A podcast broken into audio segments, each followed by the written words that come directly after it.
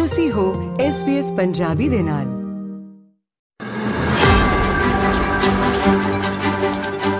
SBS Punjabi ਦੇ ਸਰੋਤਿਆਂ ਨੂੰ ਨਿਊਜ਼ੀਲੈਂਡ ਤੋਂ ਪਰਮਿੰਦਰ ਸਿੰਘ ਪਾਪਟੋਇਟੇ ਵੱਲੋਂ ਸਤਿ ਸ੍ਰੀ ਅਕਾਲ ਪਹੁੰਚੇ। ਕੌਮਾਂਤਰੀ ਖਬਰਸਾਰ ਦੇ ਇਸ ਵਰੇ ਦੇ ਪਹਿਲੇ ਬੁਲਟਨ ਵਿੱਚ ਆਪ ਸਾਰਿਆਂ ਦਾ ਨਵਾਂ ਸਾਲ ਮੁਬਾਰਕ ਦੇ ਨਾਲ ਖੁਸ਼ਾਮਦੀਦ ਜੀ ਆਇਆਂ ਨੇ। ਸਭ ਤੋਂ ਪਹਿਲਾਂ ਖਬਰ ਸਾਂਝੀ ਕਰਦੇ ਹਾਂ ਅਮਰੀਕਾ ਦੇ ਕੈਲੀਫੋਰਨੀਆ ਸੂਬੇ ਦੇ ਵਿੱਚੋਂ, ਜਿੱਥੇ ਕਿ ਪੰਜਾਬੀ ਲੰਮੇ ਸਮੇਂ ਤੋਂ ਵੱਡੀ ਗਿਣਤੀ 'ਚ ਵਸਦੇ ਨੇ। ਹਾਲ ਦੀ ਘੜੀ ਅਮਰੀਕਾ ਤੋਂ ਭਾਰਤ ਆਯਾਤ ਕੀਤੇ ਗਏ ਕੈਲੀਫੋਰਨੀਆ ਦੇ ਅਖਰੋਟ ਦੀ ਦਰਾਮਦ ਪਿਛਲੇ ਸਾਲ ਦੀ ਇਸੇ ਮਿਆਦ ਦੇ ਮੁਕਾਬਲੇ ਸਤੰਬਰ ਤੋਂ ਨਵੰਬਰ ਤੱਕ ਦੁੱਗਣੀ ਤੋਂ ਜ਼ਿਆਦਾ ਹੋ ਗਈ ਹੈ। ਅਜਿਹਾ ਨਵੀਂ ਦਿੱਲੀ ਵੱਲੋਂ ਸੁੱਕੇ ਮੇਵੇ ਅਤੇ ਆਪਣੇ ਜਵਾਬੀ ਕਸਟਮ ਟੈਰਿਫ ਨੂੰ ਹਟਾਉਣ ਤੋਂ ਬਾਅਦ ਹੋਇਆ ਹੈ। ਯਾਦ ਕਰਾਉਣਾ ਚਾਹਾਂਗੇ ਕਿ G20 ਸਿਖਰ ਸੰਮੇਲਨ ਵਿੱਚ ਸ਼ਾਮਲ ਹੋਣ ਲਈ ਜਦੋਂ ਅਮਰੀਕੀ ਰਾਸ਼ਟਰਪਤੀ ਸ਼੍ਰੀ ਜੋ ਬਾਈਡਨ 9 ਅਤੇ 10 ਸਤੰਬਰ 2023 ਨੂੰ ਨਵੀਂ ਦਿੱਲੀ ਆਉਣ ਵਾਲੇ ਸਨ, ਉਸ ਤੋਂ ਪਹਿਲਾਂ ਭਾਰਤ ਨੇ ਲਗਭਗ ਅੱਧੀ ਦਰਜਨ ਅਮਰੀਕੀ ਵਸਤਾਂ ਤੇ ਵਾਧੂ ਕਸਟਮ ਡਿਊਟੀਆਂ ਘਟਾ ਦਿੱਤੀਆਂ ਸਨ। 2019 ਦੇ ਦਰਮਿਆਨ ਅਮਰੀਕਾ ਵੱਲੋਂ ਸਟੀਲ ਅਤੇ ਐਲੂਮੀਨੀਅਮ ਉਤਪਾਦਾਂ ਤੇ ਟੈਰਿਫ ਵਧਾਉਣ ਦੇ ਜਵਾਬ ਵਿੱਚ ਇਹ ਕਸਟਮ ਡਿਊਟੀਆਂ ਪਹਿਲਾਂ ਲਾਈਆਂ ਗਈਆਂ ਸਨ,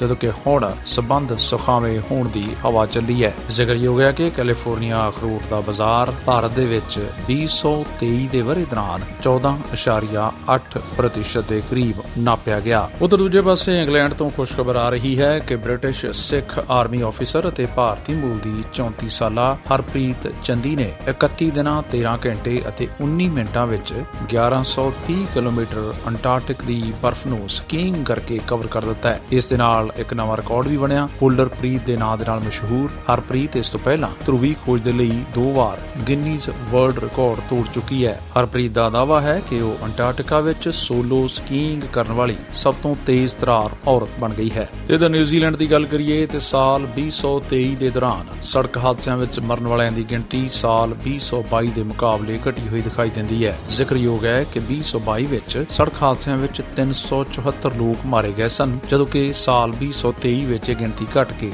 343 ਹੋ ਗਈ ਹੈ। ਨਿਊਜ਼ੀਲੈਂਡ ਦੀ ਪੁਲਿਸ ਅਤੇ ਇਥੋਂ ਦੇ ਟਰਾਂਸਪੋਰਟ ਮਹਿਕਮੇ ਨੇ ਅਣਥੱਕ ਕੋਸ਼ਿਸ਼ਾਂ ਕਰਕੇ ਇਸ ਨੂੰ ਘਟਾਉਣ ਦੇ ਲਈ ਵੱਖ-ਵੱਖ ਸਮਿਆਂ ਤੇ ਮੁਹਿੰਮਾਂ ਚਲਾਈਆਂ, ਜਿਨ੍ਹਾਂ ਦਾ ਲੋਕਾਂ ਵੱਲੋਂ ਭਰਪੂਰ ਸਮਰਥਨ ਕੀਤਾ ਗਿਆ। ਤੇ ਉਧਰ ਦੁਬਈ ਦੇ ਵਿੱਚ ਲੰਮੇ ਸਮੇਂ ਤੋਂ ਭਾਰਤੀ, ਪਾਕਿਸਤਾਨੀ ਅਤੇ ਵੱਖ-ਵੱਖ ਨੈਸ਼ਨੈਲਿਟੀਜ਼ ਦੇ ਲੋਕਾਂ ਨੇ ਜਿੱਥੇ ਇਸ ਨੂੰ ਬਣਾਇਆ, ਉੱਥੇ ਆਪਣੇ ਧਾਰਮਿਕ ਵਿਸ਼ਵਾਸਾਂ ਦੇ ਮੱਦੇਨਜ਼ਰ ਵੀ ਉਹਨਾਂ ਨੇ ਆਪਣੇ ਆਪ ਨੂੰ ਸਥਾਪਿਤ ਕੀਤਾ। ਹਾਲ ਦੀ ਘੜੀ ਸੰਯੁਕਤ ਅਰਬ ਅਮੀਰਾਤ ਦੇ ਬੁਰਦਬਈ ਸਥਿਤ 75 ਸਾਲ ਪੁਰਾਣੇ ਸ਼ਿਵ ਮੰਦਿਰ ਨੂੰ ਆਪਣੇ ਸਥਾਨ ਤੋਂ ਹਟਾਉਣ ਦੇ ਫੈਸਲੇ ਕਾਰਨ ਭਾਰਤੀ ਲੋਕ ਕਾਫੀ ਨਾਰਾਜ਼ ਨੇ। ਦਰਅਸਲ, ਮੰਦਿਰ ਕੰਪਲੈਕਸ ਦੇ ਪ੍ਰਵੇਸ਼ ਦੁਆਰ ਤੇ ਲਗਾਏ ਗਏ ਨੋਟਿਸ ਦੇ ਵਿੱਚ ਆਖਿਆ ਗਿਆ ਹੈ ਕਿ 3 ਜਨਵਰੀ 2024 ਤੋਂ ਸ਼ਿਵ ਮੰਦਿਰ ਨੂੰ ਜੈਬਲ ਅਲੀ ਮੰਦਿਰ ਦੇ ਵਿੱਚ ਸ਼ਿਫਟ ਕੀਤਾ ਜਾ ਰਿਹਾ ਹੈ ਜਦੋਂ ਕਿ ਭਾਰਤੀਆਂ ਨੇ ਇਸ ਪੁਰਾਤਨ ਵਿਰਾਸਤ ਨੂੰ ਸਾਂਭ ਸੰਭਾਲ ਦੇ ਨਾਲ ਅੱਗੇ ਸਾਂਭਣ ਦੀ ਮੰਗ ਕੀਤੀ ਹੈ। ਦਰਅਸਲ, ਇਸ ਮਾਮਲੇ ਦੇ ਮੱਦੇਨਜ਼ਰ ਸਰਕਾਰਾਂ ਦਾ ਇਹ ਮੰਨਣਾ ਹੈ ਕਿ ਛੁੱਟੀ ਵਾਲੇ ਦਿਨ ਇਸ ਪੁਰਾਤਨ ਮੰਦਿਰ ਵਿੱਚ ਦਰਸ਼ਨ ਕਰਨ ਦੇ ਲਈ ਲਗਭਗ 5000 ਲੋਕ ਆਉਂਦੇ ਨੇ। ਤਿਉਹਾਰਾਂ ਦੇ ਦਿਨਾਂ ਦੌਰਾਨ ਇਹ ਗਿਣਤੀ 10000 ਤੱਕ ਚਲੀ ਜਾਂਦੀ ਹੈ। ਭੀੜ ਭੜੱਕੇ ਨੂੰ ਦੇਖਦੇ ਹੋਏ ਇਸ ਪ੍ਰਾਚੀਨ ਸ਼ਿਵ ਮੰਦਿਰ ਨੂੰ ਸੰਯੁਕਤ ਅਰਬ ਅਮੀਰਾਤ ਦੀ ਸਰਕਾਰ ਵੱਲੋਂ ਇਸ ਦੀ ਥਾਂ ਤਬਦੀਲ ਕਰਨ ਦਾ ਫੈਸਲਾ ਲਿਆ ਗਿਆ ਹੈ। ਦਰਅਸਲ ਪਾਕਿਸਤਾਨ ਦੇ ਗੁਰਦੁਆਰਾ ਸਹਿਬਾਨ ਦੀ ਤਰਜ਼ ਉੱਤੇ ਵੱਡੀ ਗਿਣਤੀ ਵਿੱਚ ਸਿੰਧੀ ਭਾਈਚਾਰੇ ਦੇ ਪਰਿਵਾਰ ਇਸ ਮੰਦਿਰ ਦੇ ਸ਼ਰਧਾਲੂ ਨੇ ਅਤੇ ਚਿਰਾਂ ਤੋਂ ਇਸ ਦੀ ਸਾਂਭ ਸੰਭਾਲ ਕਰ ਰਹੇ ਸਨ। ਤੇ ਉਧਰ ਨਿਊਜ਼ੀਲੈਂਡ ਦੇ ਵਿੱਚ ਜਿੱਥੇ ਸਮੇਂ-ਸਮੇਂ ਤੇ ਰਾਜਨੀਤਿਕ ਪਾਰਟੀਆਂ ਇਸ ਗੱਲ ਦੀ ਪੈਰਵਾਈ ਕਰਦੀਆਂ ਨਜ਼ਰ ਆਈਆਂ ਕਿ 2025 ਦੇ ਵਰੇ ਤੱਕ ਨਿਊਜ਼ੀਲੈਂਡ ਨੂੰ ਤੰਬਾਕੂ ਮੁਕਤ ਕਰ ਦਿੱਤਾ ਜਾਣਾ ਹੈ, ਲੇਕਿਨ ਦੂਸਰੇ ਪਾਸੇ ਵੇਪਿੰਗ ਨਾਂ ਦੀ ਗੰਦੀ ਆਦਤ ਨੇ ਨੌਜਵਾਨਾਂ ਇਥੋਂ ਤੱਕ ਕਿ ਛੋਟੇ ਬੱਚਿਆਂ ਨੂੰ ਆਪਣੀ ਲਪੇਟ ਵਿੱਚ ਲੈ ਲਿਆ ਹੈ। ਜੋਨਥਨ ਕਿਲਿਕਸ ਦੀ ਰਿਪੋਰਟ ਦੇ ਵਿੱਚ ਸਾਹਮਣੇ ਆਇਆ ਕਿ ਬੀਤੇ ਸਮੇਂ ਦੌਰਾਨ ਨਿਕੋਟਿਨ ਯੁਕਤ ਵੇਪਿੰਗ ਵਰਤਣ ਵਾਲਿਆਂ ਦੀ ਗਿਣਤੀ ਵਿੱਚ ਭਾਰੀ ਵਾਧਾ ਹੋਇਆ। ਖਾਸ ਤੌਰ ਤੇ ਸਕੂਲੀ ਉਮਰ ਦੇ ਬੱਚਿਆਂ ਦੇ ਵਿੱਚ ਇਸ ਦਾ ਰੁਝਾਨ ਬਹੁਤ ਵਧਿਆ। ਬੀਤੇ ਵਰੇ ਦੌਰਾਨ ਦਸੰਬਰ ਦੇ ਆਖਰ ਵਿੱਚ ਜਾਰੀ ਅੰਕੜੇ ਦੱਸਦੇ ਨੇ ਕਿ 18 ਸਾਲ ਤੋਂ 24 ਸਾਲ ਦੇ ਇੱਕ ਚੌਥਾਈ ਨੌਜਵਾਨਾਂ ਨੂੰ ਵੇਪਿੰਗ ਕਰਨ ਦੀ ਰੋਜ਼ਾਨਾ ਭੈੜੀ ਆਦਤ ਹੈ, ਜਦੋਂ ਕਿ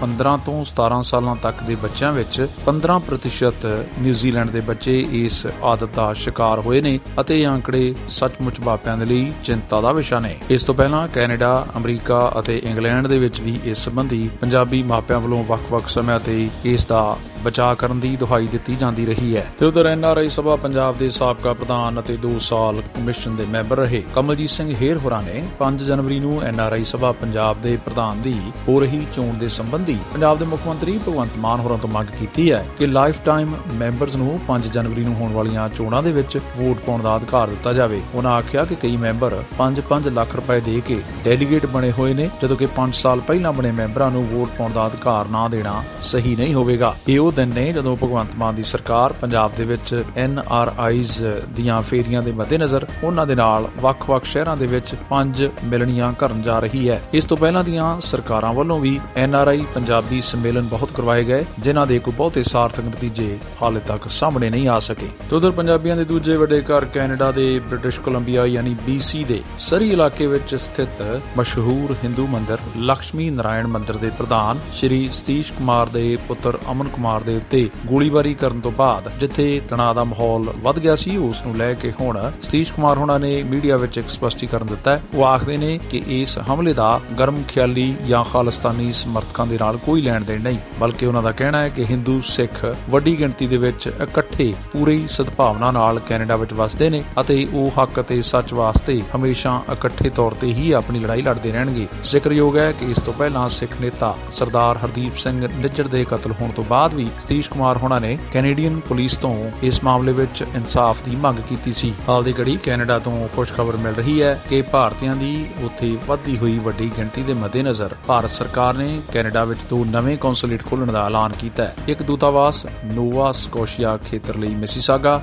ਅਤੇ ਹੈਲੀਫੈਕਸ ਵਿੱਚ ਖੋਲੇ ਜਾਣਗੇ ਜਦੋਂ ਕਿ 1 ਜਨਵਰੀ ਤੋਂ ਇਹਨਾਂ ਨੇ ਕੰਮ ਕਰਨਾ ਅੰਸ਼ਕ ਤੌਰ ਤੇ ਸ਼ੁਰੂ ਕਰ ਦਿੱਤਾ ਹੈ। ਇਸੇ ਤਰ੍ਹਾਂ ਦੀ ਖੁਸ਼ਖਬਰ ਨਿਊਜ਼ੀਲੈਂਡ ਤੋਂ ਵੀ ਮਿਲ ਰਹੀ ਹੈ, ਜਦੋਂ ਕਿ ਨਿਊਜ਼ੀਲੈਂਡ ਦੇਸ਼ ਭਰ ਦੇ ਵਿੱਚ ਵੱਡੀ ਗਿਣਤੀ 'ਚ ਵਸੇ ਭਾਰਤੀਆਂ ਦੀ 20000 ਤੋਂ ਵੱਧ ਵਸੋਂ ਵੱਡੇ ਸ਼ਹਿਰ ਆਕਲੈਂਡ ਦੇ ਵਿੱਚ ਹੈ, ਜਿਸ ਦੇ ਮੱਦੇਨਜ਼ਰ ਅਗਲੇ 12 ਮਹੀਨਿਆਂ ਦੇ ਦਰਮਿਆਨ ਇੱਕ ਨਵਾਂ ਭਾਰਤੀ ਸਫਾਰਤਖਾਨਾ ਨਿਊਜ਼ੀਲੈਂਡ ਦੇ ਪ੍ਰਮੁੱਖ ਸ਼ਹਿਰ ਆਕਲੈਂਡ ਦੇ ਵਿੱਚ ਸਥਾਪਿਤ ਕੀਤਾ ਜਾਣਾ ਹੈ, ਜਿੱਥੋਂ ਕਿ ਸਾਰੀਆਂ ਸਹੂਲਤਾਂ ਦਿੱਤੀਆਂ ਜਾਇਆ ਕਰਨਗੀਆਂ। ਇਸ ਤੋਂ ਪਹਿਲਾਂ ਇਹ ਸਹੂਲਤਾਂ ਕੇਵਲ ਨਿਊਜ਼ੀਲੈਂਡ ਦੀ ਰਾਜਧਾਨੀ ਵੈਲਿੰਗਟਨ ਤੋਂ ਹੀ ਪ੍ਰਾਪਤ ਹੋ ਸਕਦੀਆਂ ਸਨ। ਉਧਰ ਖਬਰ ਲੈਂਦੇ ਪੰਜਾਬ ਤੋਂ ਕਿ ਪਾਕਿਸਤਾਨ ਵਿੱਚ ਸਿੱਖਾਂ ਦੇ ਇਤਿਹਾਸਕ ਸਥਾਨਾਂ ਸਮੇਤ ਹੋਰ ਸੈਰ ਸਪਾਟਾ ਸਥਾਨਾਂ ਦੇ ਦਰਸ਼ਨਾਂ ਦੇ ਲਈ ਪਾਕਿਸਤਾਨ ਆਉਣ ਵਾਲੇ ਸੈਲਾਨੀਆਂ ਵਾਸਤੇ ਉਥੋਂ ਦੀ ਸਰਕਾਰ ਨੇ ਇੱਕ ਸਿੱਖ ਰਿਜ਼ੋਰਟ ਬਣਾਉਣ ਦਾ ਫੈਸਲਾ ਲੈ ਲਿਆ ਹੈ। ਇਸ ਦੇ ਨਾਲ ਹੀ ਹੋਰ ਦੇਸ਼ਾਂ ਤੋਂ ਆਉਣ ਵਾਲੇ ਸੈਲਾਨੀਆਂ ਵਾਸਤੇ ਇੱਕ ਆਨਲਾਈਨ ਬੁਕਿੰਗ ਪੋਰਟਲ ਵੀ ਸਥਾਪਿਤ ਕਰ ਦਿੱਤਾ ਗਿਆ ਹੈ। ਲੈਂਦੇ ਪੰਜਾਬ ਦੀ ਤਰੱਕੀ ਵਾਸਤੇ ਵਿਸ਼ਵ ਬੈਂਕ ਦੁਆਰਾ funded project Punjab tourism for economic growth ਦੇ ਤਹਿਤ ਵੱਖ-ਵੱਖ ਸਥਾਨਾਂ ਤੇ 10 ਗੋਲਫ ਗੱਡੀਆਂ ਵੀ ਚੱਲ ਰਹੀਆਂ ਨੇ, ਜਿਨ੍ਹਾਂ ਦਾ ਸੈਲਾਨੀਆਂ ਨੂੰ ਇੱਕ ਥਾਂ ਤੋਂ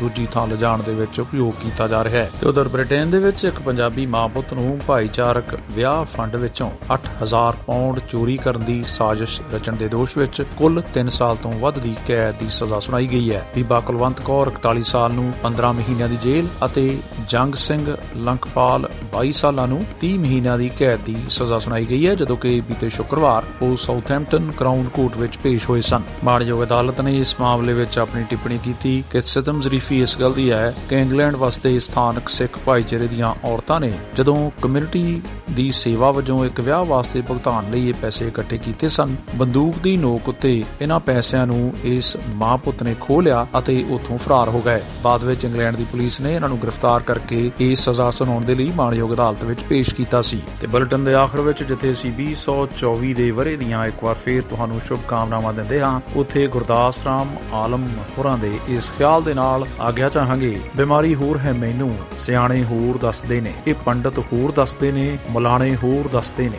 ਜਦੋਂ ਪੁੱਛਦਾ ਤਬੀਬਾਂ ਨੂੰ। ਮੈਂ ਮੁੱਲ ਦਿਲ ਦੀ ਦਵਾਈ ਦਾ ਨਵੇਂ ਕੁਝ ਹੋਰ ਦੱਸਦੇ ਨੇ, ਪੁਰਾਣੇ ਹੋਰ ਦੱਸਦੇ ਨੇ। ਅਜੇ ਮੇਰੇ ਮਸੀਹਾ ਨੂੰ ਮਹੂਰਤ ਦਿਨ ਨਹੀਂ ਲੱਭਦਾ। ਪੁਆਂਦੀ ਹੋਰ ਦੱਸਦੇ ਨੇ, ਸਰਾਣੇ ਹੋਰ ਦੱਸਦੇ ਨੇ। ਮੇਰੀ ਜ਼ਿੰਦਗੀ ਬਚਾਉਣ ਲਈ ਕਈਆਂ ਨੇ ਹਾਂ ਜਦੋਂ ਕੀਤੀ, ਉਹ ਟਿਕਦੇ ਹੋਰ ਕਿਧਰੇ ਨੇ। ਟਿਕਾਣੇ ਹੋਰ ਦੱਸਦੇ ਨੇ, ਮੇਰੀ ਕਿਸਮਤ ਦੀ ਕਿਸ਼ਤੀ ਨੇ। ਖਬਰ ਨਹੀਂ ਕਿੱਧਰ ਨੂੰ ਜਾਣਾ। ਇਹ ਸਾਗਰ ਹੋਰ ਦੱਸਦੇ ਨੇ, ਮੁਹਾਣੇ ਹੋਰ ਦੱਸਦੇ ਨੇ। ਕਰੇ ਇਤਬਾਰ ਕੀ ਆਲਮ ਇਨਾ ਵਾਦੇ ਬਿਆਨਾਂ ਦਾ ਕਚਹਿਰੀ ਹੋਰ ਦੱਸਦੇ ਨੇ ਤੇ ਥਾਣੇ ਹੋਰ ਦੱਸਦੇ ਨੇ। SBS ਪੰਜਾਬੀ ਦੇ ਸਰੋਤਿਆਂ ਨਾਲ ਅਗਲੇ ਹਫ਼ਤੇ ਹੋਵੇਗੀ ਮੁਲਾਕਾਤ। ਪਰਮਿੰਦਰ ਨੂੰ ਦਿਓ ਇਜਾਜ਼ਤ ਮਿਹਰਬਾਨੀ।